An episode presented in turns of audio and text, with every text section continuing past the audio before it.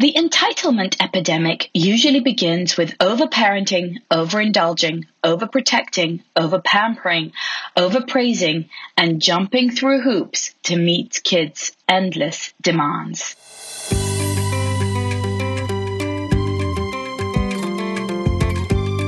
You're listening to the Parenting Junkie Show, the place to go to love parenting and to parent from love. I'm your host, Avital.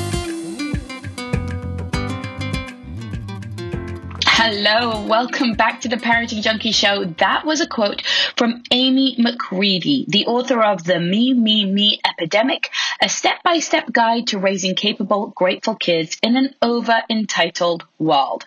Sounds good, right? At least it does to me. I am particularly triggered by indulgent, entitled behaviors, and perhaps because it's my trigger point, it's something I seem to have to be dealing with on a regular basis.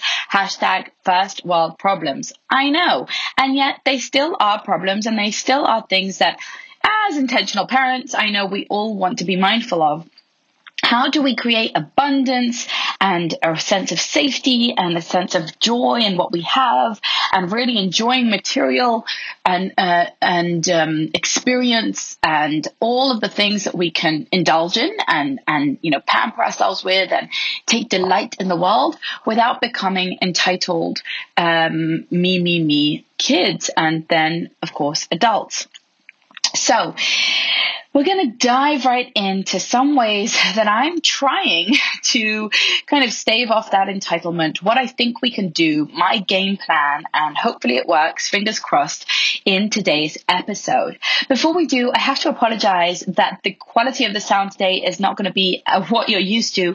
A, because I'm recording this on the go. We are visiting my incredible grandma uh, in London, and it's a very special trip. Shout out to my present players. I can't wait for our meet meetup in a couple of days. I'm really excited. By the time you're listening to this, we'll have had our meetup, and I know how special it is to meet so many Present Play members around the world. Wherever I go, we hold a meetup, and it's just always this instant connection. Just because we're all part of the Present Play movement, we just seem to get each other on such a deep level immediately. It's very, very special and honestly helps me uh, to feel less isolated in my parenting journey. So thank you all so much for creating that with me. Um, and also, I have had a very sore throat for the last few weeks, and I've been putting off this podcast recording as long as I can so that I could sound a little bit less hoarse, but it's still there. So I'm uh, I'm sorry about that, and bear with me because this is really good, juicy topic. I also want to welcome all of the families who have already registered for Bliss. Oh my goodness, Bliss 2020 is coming in August. We're meeting in Costa Rica for a week long retreat. It's going to be amazing, I have no doubt. And if you want to be there, then please go to theparentingjunkie.com forward slash Bliss 2020 and we can get you a price quote for what it would cost for your particular family configuration. We would love to make it work for you. Um, so more details on that later. For now, let's get back into the meat and potatoes of today's uh, episode and talk about entitlement. And this is particularly relevant if you're in America and you're celebrating American Thanksgiving and it's all around gratitude. And that's why we chose this topic for this week, although no pressure if you're listening from the future. It's always relevant to talk about entitlement if you're living in an entitled part of the world. Um, but it's particularly um, fitting around the the issue of gratitude and giving thanks.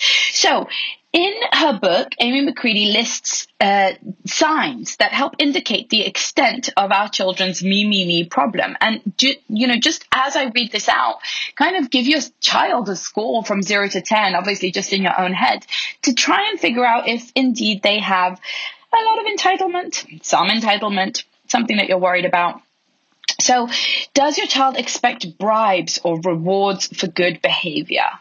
We've talked a lot about bribing and rewarding, how it's not something that we want to use, particularly in, in the peaceful and conscious parenting paradigm, uh, to moderate behavior and to modify behavior at all. But if they expect to be bribed or rewarded for just any good deed, then maybe that's a sign of entitlement. Do they rarely lift a finger to help? Now, I do want to caveat and say that yes, toddlers often love to get involved in, you know, unloading the dishwasher or sweeping or whatever, but often it does take time for children to be able and to understand how to help. Um, but if they rarely lift a finger to help, that might also be a sign of entitlement. Are they more concerned about themselves than others? Again, some natural narcissism in childhood, of course, takes a takes t- takes time for children to develop that empathy. But are you never seeing them being concerned about others? Do they pass blame when things go wrong? Are they always looking for someone else to blame? Do they have deep trouble handling disappointment? They can't handle disappointment. Something goes wrong, they have a meltdown, they have a, you know, such a big reaction that seems completely disproportionate to the reality. Do they need a treat to get through the store? Can't go through a shop without being bribed with a treat. Do they expect to be rescued from their mistakes? So, you know, they messed up, they lost something, they were late for something. Um, do they expect you to fix it for them? Do they feel like the rules don't apply to them? And do they constantly want more and more? Is it simply never enough? Now, I have to tell you guys, it's kind of, you know, nauseating for me to read this list because I do feel like sometimes some of my kids display some of these, but I'm also trying to be compassionate and self compassionate and kind of see this through a broad lens and understand that it's a journey and it's something to be aware of and it's something to take into consideration. And these are kind of like lists of symptoms. And when you go on, you know, Google MD or whatever, you might really see lists of symptoms and think you have some, you know, terrible disease. Whereas it's just something to be aware of. It could be correlated with an over entitled uh, child. So then, when our children are very entitled, um, what do we do, right? Well, you know, the first route is usually we punish, we yell, we get angry every time they're entitled. And I certainly do this, but the trouble with this approach is that if you get angry at a child and yell at them for their entitlement, I think it actually exacerbates the problem because they get defensive and start to uh, harden the crest of their ego, the crust, sorry, of their ego, maybe a crest as well. Because basically they start to defend themselves rather than say, hey, you know what, mom's right, I really am expecting a lot, or I really do think I deserve everything they start to say, What? This isn't fair. How am I being treated so badly? Why does she always yell at me? And I think in some ways it actually makes them even more self centered. And the other attempt that we have is that we simply let go and we just give them whatever they want because we can't handle the entitlement and the disappointment and the meltdowns and the whining and the demands. And so we kind of live under this tyrannical child who's expecting everything to go their way. And we succumb to that from the place of fear that if something doesn't go their way, it's going to be a disaster. Obviously, that's not good either because it again feeds into the entitlement and lets them know that it's worthwhile pitching a fit every time you don't like something and that indeed you do deserve anything you want um, and that indeed you can't handle disappointment. And here we are to prove it. We're going to protect you and save you and buffer you from any disappointment, any letdown, anytime someone, you know, doesn't do something the way you wanted them to or says something the way you don't like them to. So, before I move any further, I do need to just address the fact that this whole conversation is from a place of privilege, right? This whole conversation is for families who are raising privileged kids in privileged societies, kids who are protected from the raw, terrible, awful things that happen in the world. Kids who are exposed to poverty, to violence, to abuse, to any of those things are typically not going to struggle specifically with entitlement. Of course, they're going to struggle with other things, but in a way, uh, this is a, a, kind of an epidemic uh, that is for those children who don't struggle who get everything handed them to them on a silver plate, who don't see uh, the the destructive, the violent, the difficult, the challenging, the depressive sides of life as much, and therefore uh, don't have a frame of reference for just how blessed and lucky they are. That's why the child who comes from a country that was impoverished and comes from a home that struggled to put food on the table and then moves to a country where uh, you know there's a plentiful bountiful abundance they are uh, kind of immune immunized to entitlement because they have a frame of reference to compare that abundance to. They realize what a blessing it is so if you are struggling to put food on the table, then this might not be for you, right? It might not be. There are some different ways of being entitled, right? But probably, um, probably if you have this goal of just getting through the day and just surviving, then you're not struggling with those hashtag, you know, first world problems of, oh, my kids think they deserve absolutely everything and they pitch a fit every time they don't get what they want, right?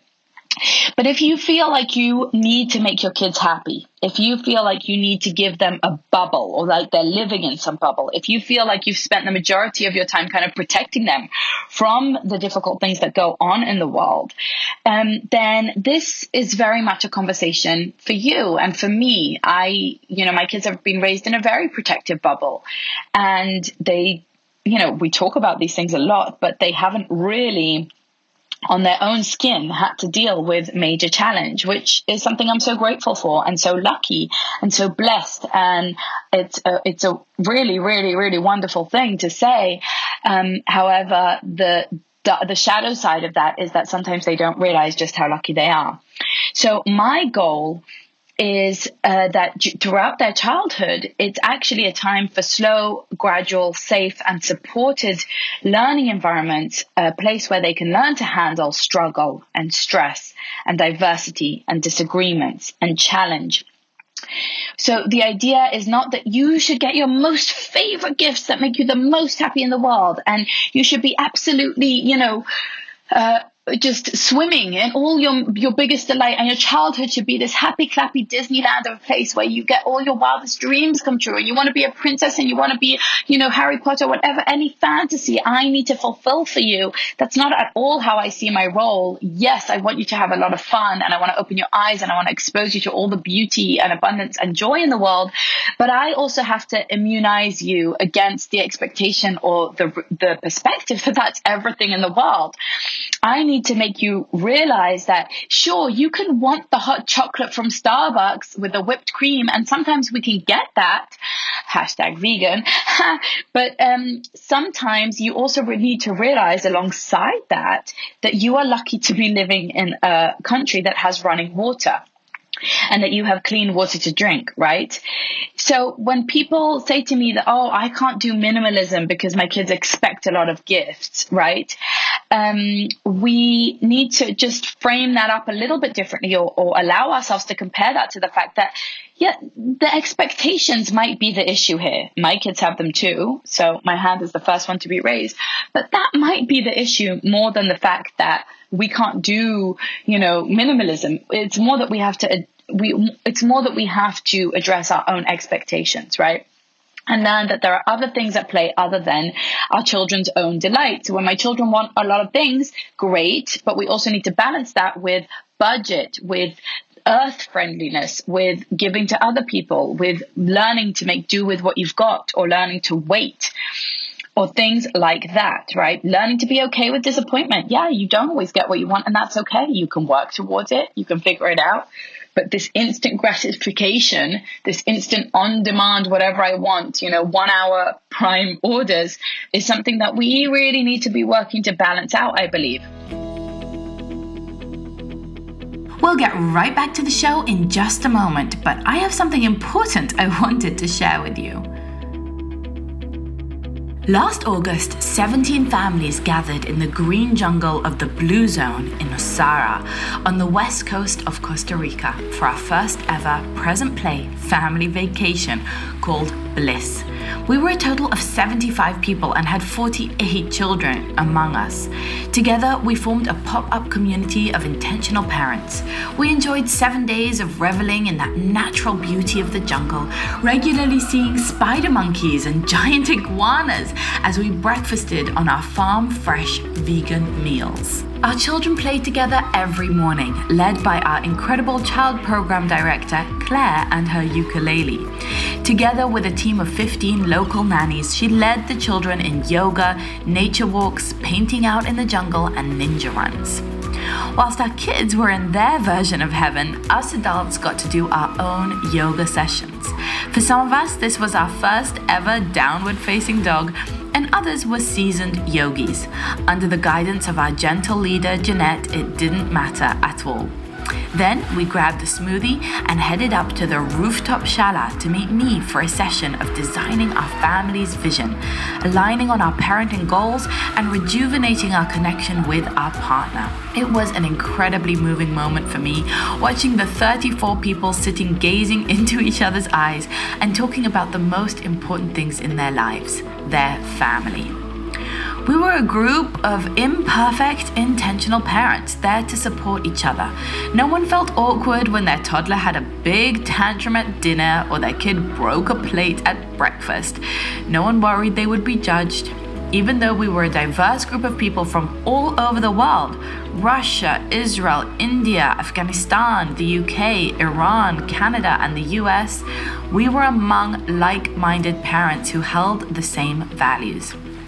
We each had a relaxing massage with the background music of the many waterfalls at Bodhi Tree. Some of us surfed in one of the world's most celebrated surf destinations, and others of us zip-lined down the miles of jungle top. And yet others simply took a book and read by the pool as our kids splashed together in the waters. Magic happened out there on our bliss vacation. We got to see the majestic sea turtles lay their eggs at 4:30 a.m. in the morning. And as we were doing yoga one day, a sperm whale swam by. And by the end of our dance party on the very last day, there was hardly a dry eye among us. In just one week, we had connected like a family. Children became pen pals, adults became soul friends. Our bodies had been nourished and stretched, and so had our minds and our hearts. The beauty of Costa Rica had infiltrated our homes, and the kindness and warmth of the Bodhi Tree staff had encouraged us. And on a personal level, my family had so much fun, we knew we would definitely be going back which is why we've secured a spot for our present play vacation in Bodhi Tree, Costa Rica again next year, August 2020. Spots are limited, but we would love to welcome your family to join us. So go to theparentingjunkie.com forward slash events to get more information.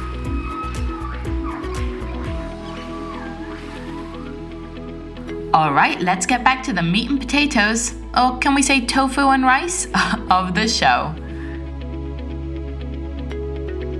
So there's a gradual learning curve at play here, and I'm going to give you some very practical ways to create this learning curve. But first, I want to point to the gradualness of this, and this is a theme in all of my work. I talk about the idea that we can't expect this to happen as one, two, three, right? You don't expect a three year old not to be entitled. It's a gradual learning curve. A newborn cries and just immediately screams bloody murder, right? Like really screams their lungs out um, the moment they aren't comfortable in any kind of way. Like they're a little bit cold, the bath water wasn't exactly right, um, you you know didn't pick them up straight away. They scream, and we don't think of that as entitlement we think of that as instinct and as communication and as natural, and that's how they should be, right?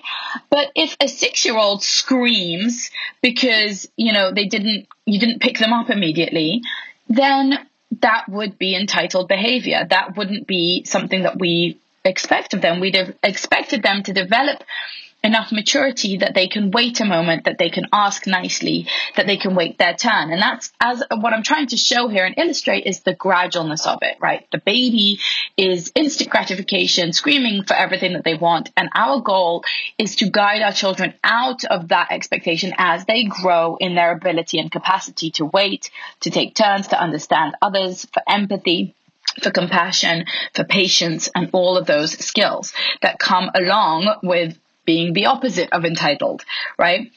So learning to be with the okay with the disappointment, right? So what the difference between a 6-year-old or a 16-year-old and a newborn is that they've gained skills and mastery and neuronal pathways and all of that stuff, but also they've gained a broader perspective. They understand that waiting a few moments to get what they want, or dealing with a bath that's not exactly the right temperature, or um, you know eating something that wasn't their exact favorite, or waiting to get your attention, all of that stuff is okay. They've got a broader perspective. They know that these things pass. They know that there's much worse problems in the world. They know that they can handle it. And so entitlement isn't about having the thing, right? It's about the attitude to having the thing. Right? Entitlement isn't about having the thing, it's about the the attitude to whether or not I have the thing or the attitude to the thing. And I, I want us to have this kind of definition in mind. This is my definition. The opposite of entitlement isn't deprivation. It isn't not having those things. In my opinion, the opposite of entitlement is gratitude. So my goal is not to try and deprive my children of things or set up challenges on purpose or make sure they get disappointed all the time. But it's certainly related to those things, right? We're not going to protect them from those things, and we'll lead into that in just a moment. But first, it's really about helping them to see the things that they have within a perspective of gratitude. So ensuring that they understand the other side of the coin of wanting more or demanding or expectation is gratitude for what we have. Hmm. So, with that in mind, let's get into some actually practical steps that we can take in order to decrease our children's sense of me, me, me, entitlement, not being able to handle disappointment, expecting more and more and more, and uh, you know, blaming other people, being concerned about themselves and not others, being unhelpful, being expected to be rescued, or that rules don't apply. What are some things that we can do in a practical way? So, here we go. The first is to restrain our overprotective instincts. There are built in disappointments, built in challenges, and built in stress in every single day for children, right? There are many small disappointments and frustrations throughout their day from the earliest of ages. A baby who needs to wait a minute while mommy finishes in the bathroom, a toddler who can't have the blue cup, they need to have the red cup, a five year old who needs to get out of the house now, even though they preferred to play, a seven year old who needs to wait their turn before they can use the dressing up uh, gear. You see, every single day there's just natural challenges. It happens all the time. Someone calls us a name, someone doesn't give us a turn, we didn't get the gift we wanted, uh, the supper that was offered wasn't our favorite, all these little disappointments. And that is the immunization. That is the place where if we don't rush to protect, they whine, they cry, they act entitled. We still hold the limit and they learn that that attitude doesn't serve them. We can be somewhat empathic, but not overly empathic. And you can see my video about this, right? We're not like, oh, they're there, darling, poor baby. Oh no. We just say, yeah, you didn't, that's not your preference. It's, it's hard when dinner isn't what you most preferred. Or I can see it's really hard to wait sometimes. Or wow, you're really disappointed that that wasn't what you wanted. And we simply allow them to feel those feelings. And they learn that those feelings aren't such a big deal. They can do it um, they can manage it. So think of that as that immunization to bigger things, right? We practice every single day. It's the gym, it's the work, it's the baby who's learning to walk by falling over a million times, crawling and falling and trying and getting up again. Each and every day you can experience frustration. And I think it's great when my kids don't get what they want, when they didn't get a turn, when there wasn't another goodie bag at the party and they were the only one who didn't get one Great, wonderful. That is life. Welcome, my friend. Make yourself comfortable. I know it's hard, but guess what? You can handle it. I know it's not fun when someone else gets something that you wanted and you don't have it. I know it's not fun when it wasn't your preference or your plan for the day didn't pan out or I decided not to spend the money buying you that thing that somebody else has. That's not your preference. It doesn't feel good. I get it. But guess what? You can handle it. So, allowing those many disappointments and not rushing to rescue them is my first step on my action plan on how to hopefully stave off some entitlement from my very entitled children. The next one is to help them frame up frustrations within a broader perspective. So, instead of just over empathizing. I touched on this in point number one. Yes, holding space with empathy, sure. Oh, yes, that's not what you wanted. I get it. But not going into poor baby, oh no, and trying to fix it for them. We don't want to fix it. You forgot something at home. I'm not going to circle the block back to get it for you unless I absolutely, you know, unless I really feel like it's no big deal, and of course, and I'll get it for you, and I would do it for myself, I would do it for another adult, okay. But if it's just because you're going to pitch a fit because you can't wait the hour until we get home, then I'm sorry. This is a perfect opportunity for me to help you frame up frustrations within a broader, broader perspective. Yes, it's frustrating for you.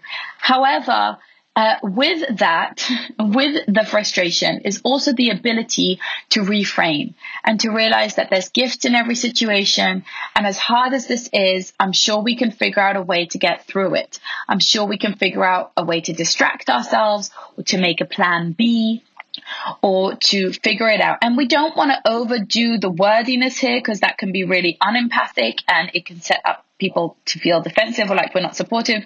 But we also don't want to rush to save them. And we want to help them to frame it up. You know, this is about gaining a broader perspective and understanding that, yeah, oh, it's so annoying when I forgot my, you know, my favorite lipstick at home. It's so annoying when I forgot my phone and I need to be without it for a couple of hours. But that's, you know, hashtag first world problems. Not a big deal. We can, we will live. We will survive not making those little things into big things. You know, uh, I I sometimes see myself and other parents going to great lengths because our children forgot their favorite doll and they can't live without it, or they, you know, didn't get the exact, you know, dessert that they wanted and will drive or will order it or will figure out or will stay up late making it for them. And I think, ah, that's a missed opportunity to realize that yes, people love you and they'll go to great lengths to make you happy, but also ah, being frustrated and being a bit disappointed is not the end of the world and you will survive and it's okay. In fact, it's pretty healthy to experience that on a regular basis. The next one is not to bribe our children or pay them for chores. So I have a whole video and blog post about our approach to allowance and chores. We follow uh, the recommendations of Ron Lieber in The Opposite of Spoilt, Um, but I do recommend paying them for extra chores that you would be paying someone else for as a way of offering them times to earn money. In our family, that looks like blowing the leaves and vacuuming the car. If you do those to an a professional standard, you get paid. Um, otherwise, you do not get paid for doing, you know, laundry, dishes, dishwasher, cleaning up, cooking. All of that stuff is just part of house, and we expect you to do it on a regular basis. And of course, we're working on this. My kids are still young. It's not. You know, sometimes I would just rather do it myself because it's harder sometimes when kids do it. But just watch a couple of videos about Japanese schools and it will set you on fire to have your kids doing the chores at home um, more and more fully and taking the time to really teach them and to really um, guide them through that. But bribing them or paying them for chores teaches them that they're in, they are entitled not to do it. They don't have to work. We're not expecting them to do any of this. Um, in fact, they should get paid why should they get paid to simply upkeep their own hygiene and their own space and our family uh, and contribute to being part of the community? Um, so that that I think sets them up for an entitled feeling. The next one is to stop doing things for your children that they can do for themselves. Oh, I will just caveat and say about the previous point is we do give our children an allowance and that could be seen as an entitled thing, right? Because why should they just get money simply for existing? And I agree, it is an entitled thing. However, I feel that the that the trade-off there is the uh, financial education that comes with an allowance, learning how to save and how to spend and what happens when I save and when I spend, etc. And so I see that more as a tool for teaching financial education but not just paying them simply to be. It's more like an internship in finances. However, once my children are old enough to earn money, you know, their allowance will stay really pretty small and they will be paying for their own, you know, big purchases that they want to make for themselves. Their allowance is something that they have to save up for many weeks in order to buy anything of substance. And so I think that's a good financial tool. So yeah, trying to balance that out in that way. Okay, back to the next point, which was stop doing things for your children that they can do for themselves. So, of course, every once in a while, a kid's not feeling well, or you're just having an off day, and you just want to indulge them, and that's fine. That's lovely. It's a love language. Often, it's you know acts of service, and I like to make my eight-year-old son his you know hot drink in the morning, even though he can totally make it for himself, because I feel like he really feels pampered and loved when I do that for him, just like I would do it for my partner or for a friend. It's a lovely act, but just generally things that they can do for themselves like putting things away, cleaning things up, getting things for themselves, fixing something themselves. Uh, the more we do things for them that they can do, the more they get the message that they needn't bother. Someone else is going to step in and do it for them. And of course, that would build up a sense of entitlement. Why should I do this? I'm used to being served hand and foot. Then next one is to practice gratitude. So Practicing gratitude, we have discussed at length, and I have a whole video about gratitude and how to cultivate it. We'll, we'll reshare it this week and link it in the show notes. But really, gratitude is like this magic pill. If, you know, if you could get the results that gratitude practices give, if we could, if I told you there was a pill that gives these results in you know, warding off depression and really creating a much happier, healthier, uh, longer living uh, human being, you would pay good money for that pill. Well, a gratitude practice has those results practicing gratitude, just noticing three things we're grateful for that day, or pointing out the things that we're thankful for, or having a practice at dinner where we say uh, what our best part of the day was and why, or something, something, or someone that we're sending gratitude to. These practices seem kind of innocuous and, and non substantial, but they have an incredibly powerful cumulative effect. And so I believe that we do not need to apologize for our privileges. I believe that we don't have to feel bad for them. I don't believe that privilege puts us in a position of apology or of uh, feeling uh, guilty um, but I do believe that we need to be grateful for them. I do believe that we need to notice them and use them uh, in our lives to better the world and to give back and to do good. And I think gratitude is the way that we do that. So having a regular practice at dinner time, at bedtime, whenever is good for you, I believe is a very powerful way to combat any entitlement that might be coming up for your children. And for you and for me, right? That's one of the ways that we remind ourselves that, you know, our issues are really small comparatively and that we have so much to be grateful for. And on that note, we need to just remember that you don't know what you've got till it's gone.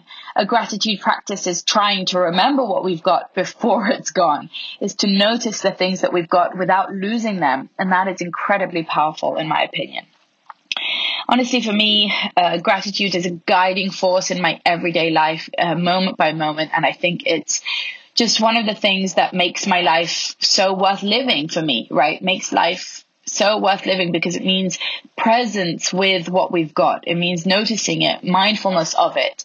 Um, it means being awake, being awake to, to the myriad blessings and to how we cannot take any of them for granted. And the final point that I want to make, and perhaps the most powerful and the most uh, practical, is perspective.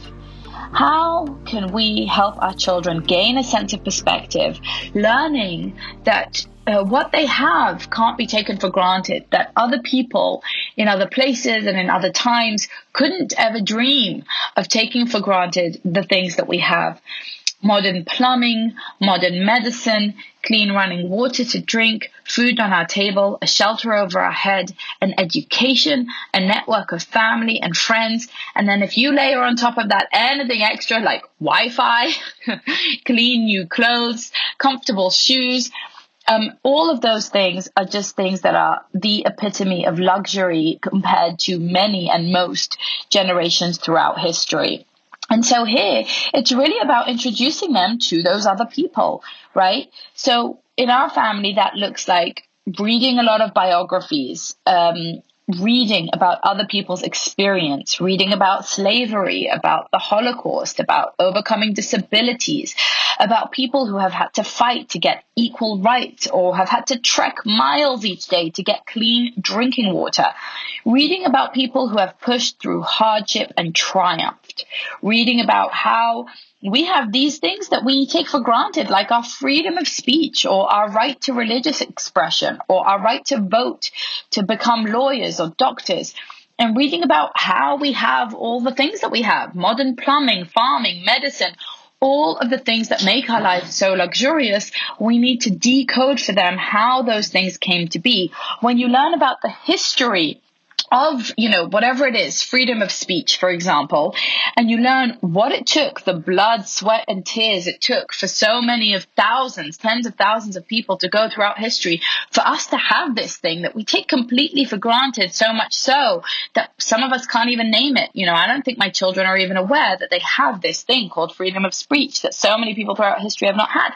Once we read about that and we understand, oh my goodness, these people lived without knowing if they'd see another day or without knowing if they'd have a meal, or without being able to be who they were, or marry who they wanted to, or be free, um, or practice their religion, or be in their own country, or have the right to vote, or have the right to education, suddenly we realize that that's not something that we can take for granted.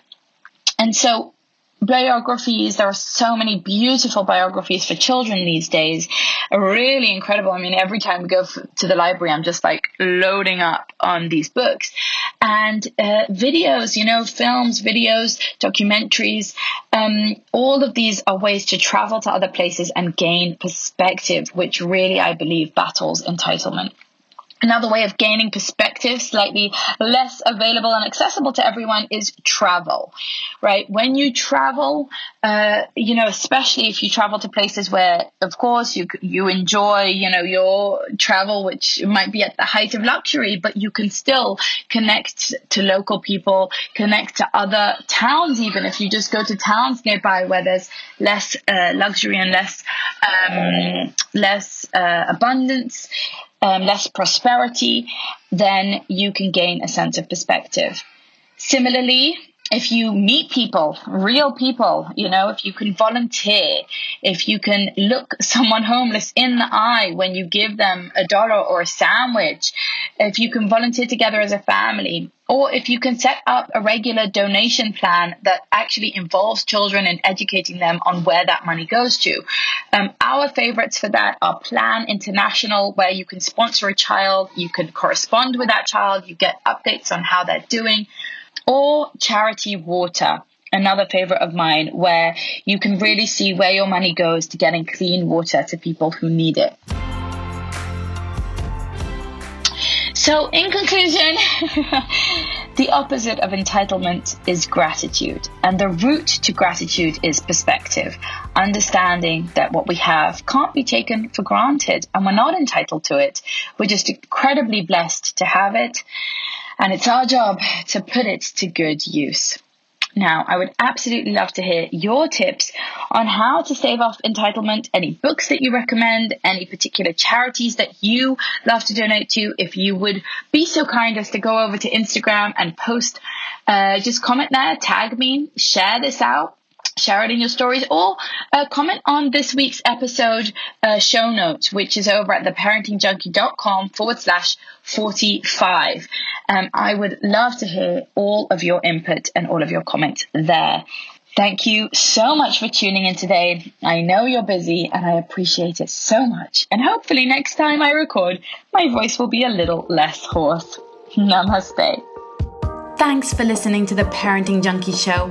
If this was helpful for you, I would be so appreciative if you would subscribe, rate, and review the podcast. Subscribing to the show means you'll get the bonus episodes that I only deliver here.